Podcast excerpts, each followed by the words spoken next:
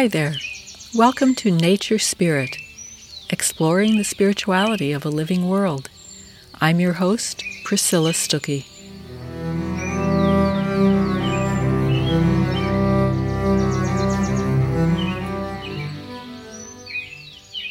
It's a question that comes up a lot. How does a person start practicing nature spirituality?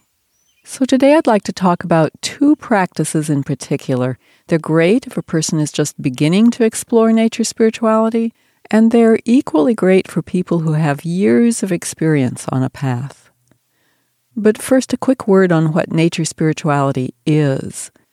In its widest sense, nature spirituality is just seeking to live in harmony with Earth, promoting the well being of life on Earth. It means seeing nature as alive and treating all our Earth neighbors with love and respect.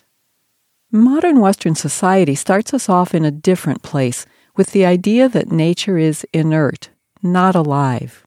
It teaches us to think of nature as made up of objects that we human beings can use as we please, that we are subjects and all others are objects. But in nature spirituality, we learn to live in a different kind of world, in a world that's full of other subjects. We learn to see how every being and force and part of nature is moving and doing and choosing and reacting to all the movements and doings and choices of all the others it's like we're all weaving an enormous tapestry together, each species and each individual carrying their own thread up and down in their own way, responding to the motions of all the others. But how do we actually learn to do this, to see others as subjects? So today I'd like to talk about two spiritual practices that help us do just that. These are opening the heart and widening the perception and they're interrelated. Maybe they're even the same thing. But let's tease them apart for a bit, and let's start with opening the heart, because an open heart makes everything else possible. So, what does it mean to open the heart? It means slipping out of our everyday thinking brain, at least for a time, and into a different kind of awareness. It means interrupting the process of linear thought that we normally follow during the day so we can touch something bigger, a place that's way more spacious and more tender. And when we can do this, when we can put a pause on our thinking mind, we give ourselves a chance to breathe and be in touch with the present moment, which allows us to get in touch with love. Now, what does this actually look like? So, the thinking mind is the part of us that makes plans and sets goals and figures out how to move forward step by step. Something so simple as getting groceries relies on many of the skills of the thinking mind. We make a list and read street signs and find a store and put things one by one into a basket and count up the bill. But the thinking mind has some big limitations, and the biggest one is that Left to itself, the thinking mind takes over. So, to use the grocery shopping example again, if I'm driving toward the store and traffic is slow for some reason, I might start to feel impatient, especially if I'm on a deadline. So I feel more and more pressure to get my shopping done on time and I start to block out everything else. And maybe I get so in a hurry that I cut another driver off, and now I've set off road rage as well all because I was so focused on getting my own thing done that I didn't care anymore about anything or anyone else. This is how the thinking mind takes over. And every time it does, it distorts our perception. It keeps us pressing toward our own goals and grabbing what benefits us alone, and it blocks out everything else. When the thinking mind has taken over, we lose touch with the bigger picture, even with the idea that there might be a bigger picture. The thinking mind that is out of balance in this way serves me, myself, and I. It's what we often call the ego. But fortunately, we have within us the power to keep the thinking mind from taking over. And that power is the heart. The heart is just a different way of perceiving, where the thinking mind is focused and forward moving, the heart feels spacious and relaxed. When we're in the heart, We stop to listen and receive and absorb. The heart takes in the widest possible view.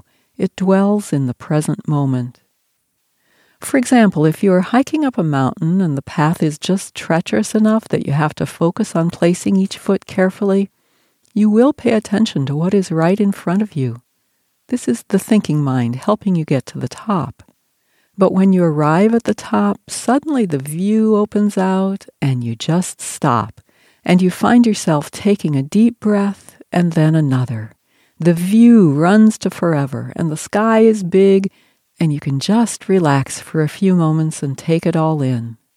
You probably get quieter inside, quiet enough to feel a sense of wonder or appreciation. Everything just feels easier. This, in a nutshell, is the difference between the thinking mind and the heart.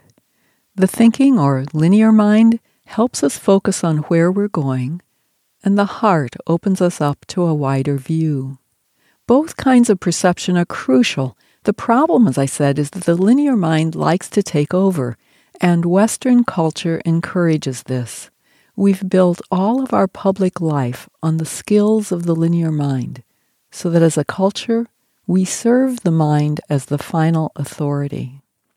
For example, think about our school system, where we teach children words and numbers, the skills of the linear mind but we teach them as if language and math were completely separate from and more important than the heart values of sharing and love and cooperation and inclusiveness.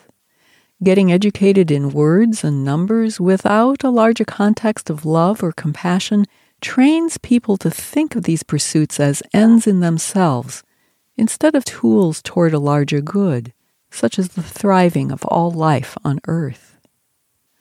Or think of the Western tradition of philosophy built on rational logic rather than holistic awareness. Or think about our methods of science, which rely on taking things apart more than putting things together and looking at connections between them. Or think about the field of animal behavior alone, where, until very recently, if you wanted to be considered a serious scientist, you had to refrain from showing even an inkling of love for the animals you were studying. Relying too much on the linear mind continues into our legal and economic systems as well, where we measure social progress by getting more stuff and where we protect the stuff that's ours against encroachment by others. The Western system of law is based on protecting property, a habit that goes back at least to the Code of Ur-Nammu, who was a king who ruled in Mesopotamia 2,000 years before the Common Era, in other words, 4,000 years ago. When Ur-Nammu wrote the law, he set a death penalty for many crimes, including stealing and female adultery and the rape of a virgin slave woman. Why did he think that all of these were so serious they deserved death? Because they were crimes against property, specifically crimes against a man's property, which, in addition to animals and slaves, included the sexuality of his wife and his female slaves. Being preoccupied with ownership and possessions, and especially a man's possessions, is a habit that has worn deep furrows into the ground of Western history, and we're still tripping over them today. Women today are still fighting for sovereignty over our own bodies, and property remains central to law as in Citizens United, a Supreme Court decision a dozen years ago that gives corporations rights of free speech. A corporation is a piece of property. It can't exercise a right of free speech. Only living beings can do that. Which shows that we're so hung up with property that we're actually confusing property with persons. A supreme example of what it looks like when the mind gets elevated to the reigning position, out of balance with the heart. In other words, as a culture, we have things exactly backwards. We serve the mind and its narrow focus on things instead of keeping the mind in balance through the power of the heart. The heart is where we can remember the good of all, where we can experience all of earth as connected and alive, and where we can find ease in living. The path that is aligned with the well being of life on earth is the path of placing the mind always in service of the heart. So, this is why, to cultivate nature spirituality, the first step is just to stop. To stop the frantic running and striving. To stop and do nothing. In a frenzied world focused on getting and owning and achieving, stopping may be the most radical thing we can do because stopping allows us to open the heart. There's a teacher from Zimbabwe named Mandaza Kandemwa, and when people ask him how to find and open the heart, he says the first step is just do nothing. He goes on, doing nothing about this is doing a lot. Being in silence, let my heart take me into the deep waters inside my heart. The heart will tell me exactly how I should walk this walk. Just hearing these words gives a person permission to stop, and stopping allows us to breathe again. Stopping and breathing create more space. They allow us to settle into a more peaceful rhythm, the rhythm of the heart. That's why stopping and breathing come first. And then we can check in with the body. How are the feet and legs, the shoulders, the jaw, and the brow? Releasing the tight places helps us come into the heart because it settles us again into the body. The place of the heart is where we can listen to the body. And stopping is an act of kindness to the body. Showing our own body this kindness seems to be a prerequisite for showing the bodies of others, including the body of the earth, a similar kindness. Besides stopping and breathing, other practices also open the heart. Feeling appreciation for any part of nature is always a good one. We might start with appreciating water. Every time we take a bath or shower, we can thank water. People often talk about getting their best ideas in the shower, but we rarely credit water for having any part in it. So thank water for cleansing your body and inspiring your mind. And during the day, every time you raise a glass of water to your lips, thank water for giving you life. Water first made possible life on earth. Water is life. And each time we sit down to eat, we can thank the plants or animals in front of us for giving us life. When I was growing up, we bowed our heads before each meal to thank God for giving us our food. But God was kind of hazy and abstract, and truth be told, so were the plants and animals in front of us because they'd been reduced to the abstract word food. It never occurred to us to turn to the carrots and chickens, the potatoes and cows, and thank them directly for how they would keep our hearts beating and our blood flowing over the next few hours. Every meal is a reminder that hour by hour we owe our lives to the life gifts of other beings. Thanking each of them opens the heart. It reminds us that we are completely dependent on them. It cultivates humility and an awareness of how intimately connected we are with all others. Another practice to open the heart is just to look out a window at the land where you live.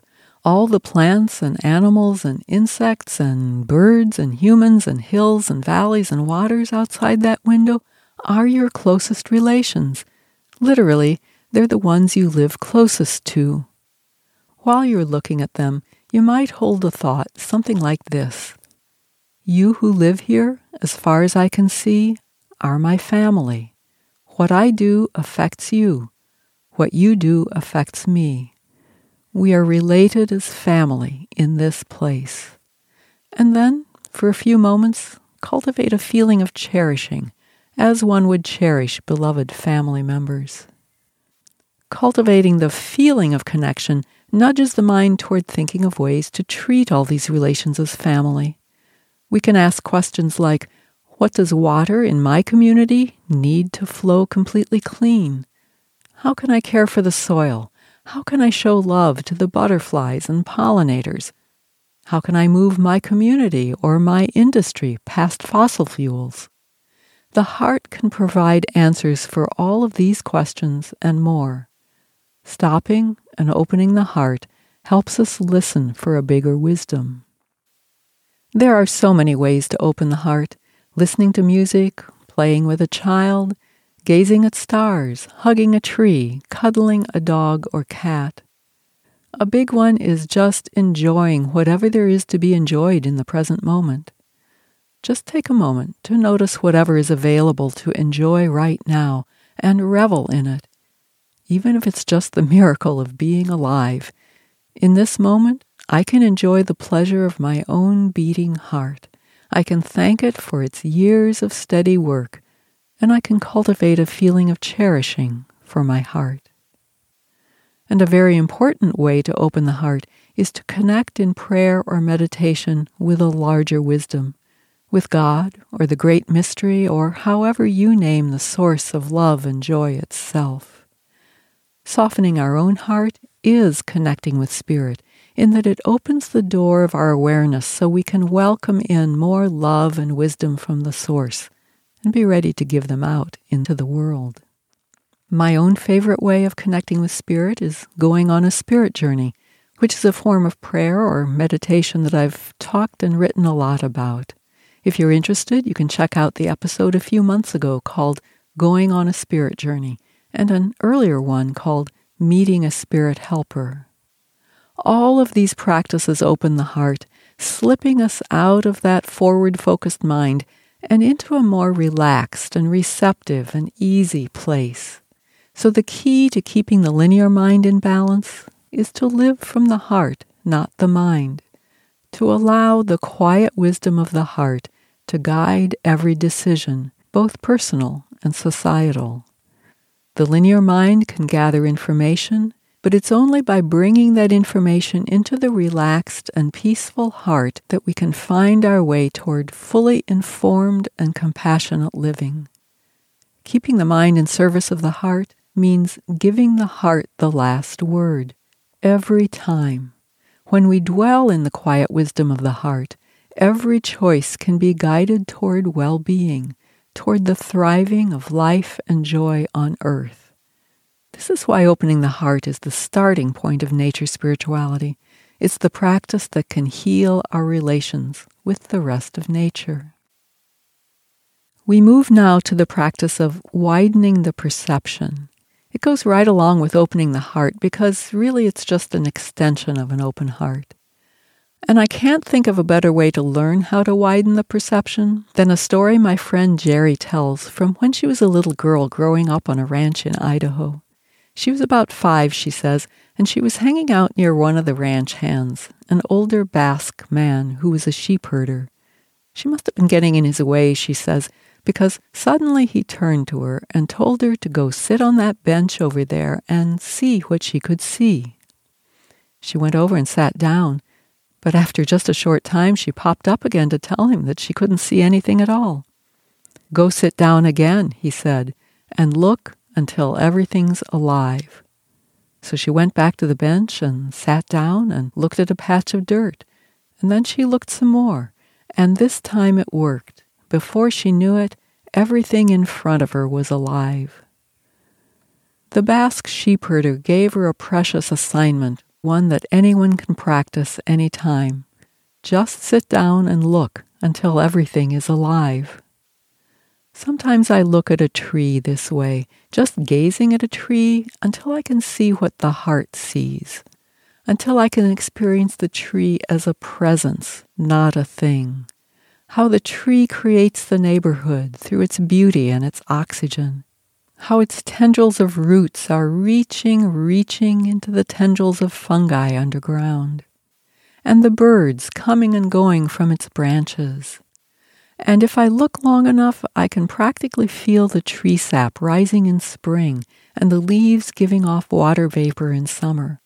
And if I'm very, very quiet, I might even feel what it's like to eat sunshine. Just imagine it to turn light itself into food that nourishes the world. Looking at a tree until it's alive opens the heart, and vice versa. Opening the heart allows one to perceive a great deal more about the being of a tree. Looking at any being from the heart, or in fact any problem or situation in life, widens our perception so that we have access to a broader and more inclusive view.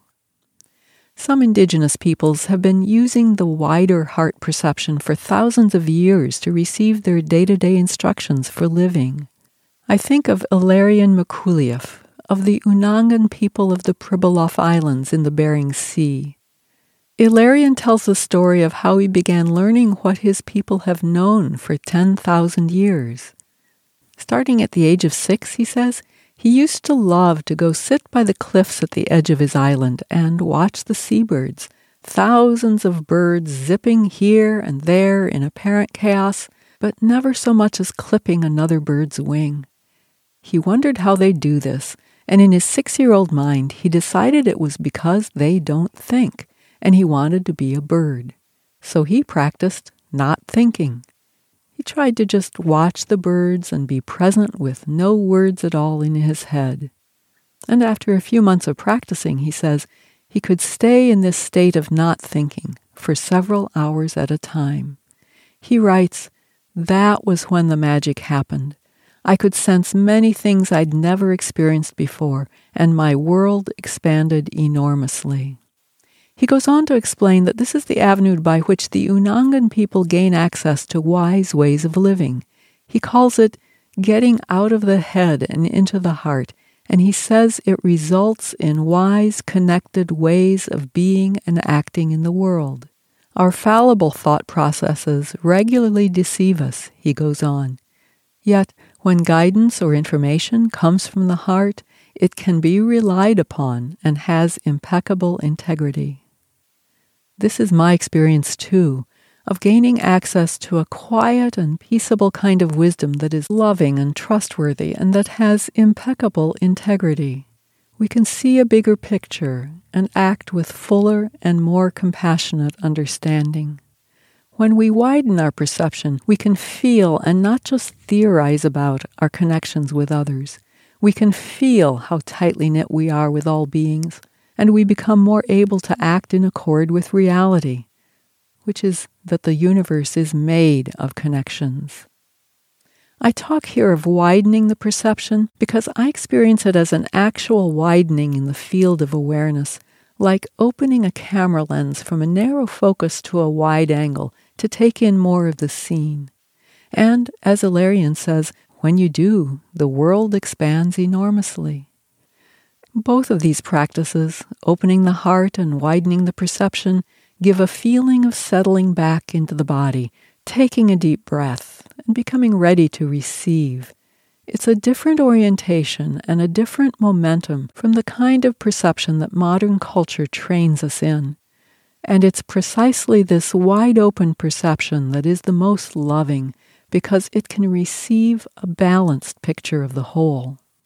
With wider perception, we can remember the beings at the edges of the picture and know that what we do affects them too. We remember a bigger reality than me and mine.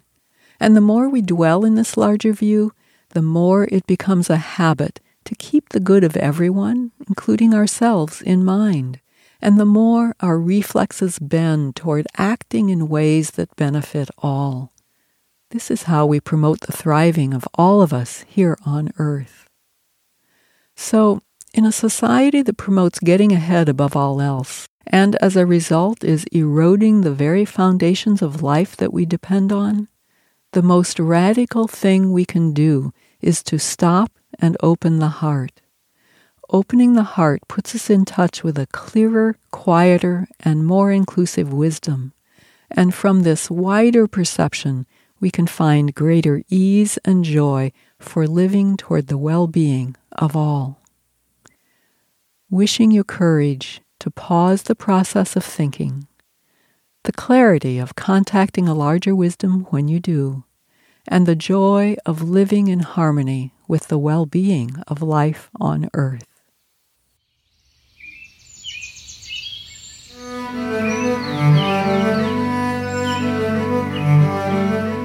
You've been listening to Nature Spirit, a podcast with Priscilla Stuckey.